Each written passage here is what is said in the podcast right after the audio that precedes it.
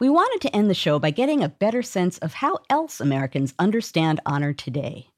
So we talked to some people who take the concept very seriously. On my honor, I will try to serve God and my country, to obey the Scout law, to help other people at all times, and to live by the Girl Scout law. The Boy Scouts and Girl Scouts of America have always made honor a centerpiece of their organizations. So the Backstory team asked local scouts, What does honor mean to you?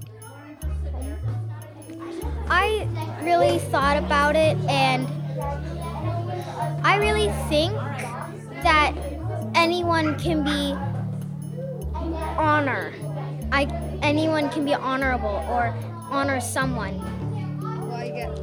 Like obeying someone sort of like honoring someone is like doing things for them like for someone who like stands out. Uh, to me, honor is a promise um, to yourself. It's not exactly a rule because you can break it, I guess, at any time you want to. But I like to keep it. I guess, yeah. Um, honor means to me that like you're trustworthy and people can respect you. I think honor means respect. Respect. That you're showing respect for him or the promise, him or her or the promise. Honor is who you are, is your trust, your reputation, and all that. All that.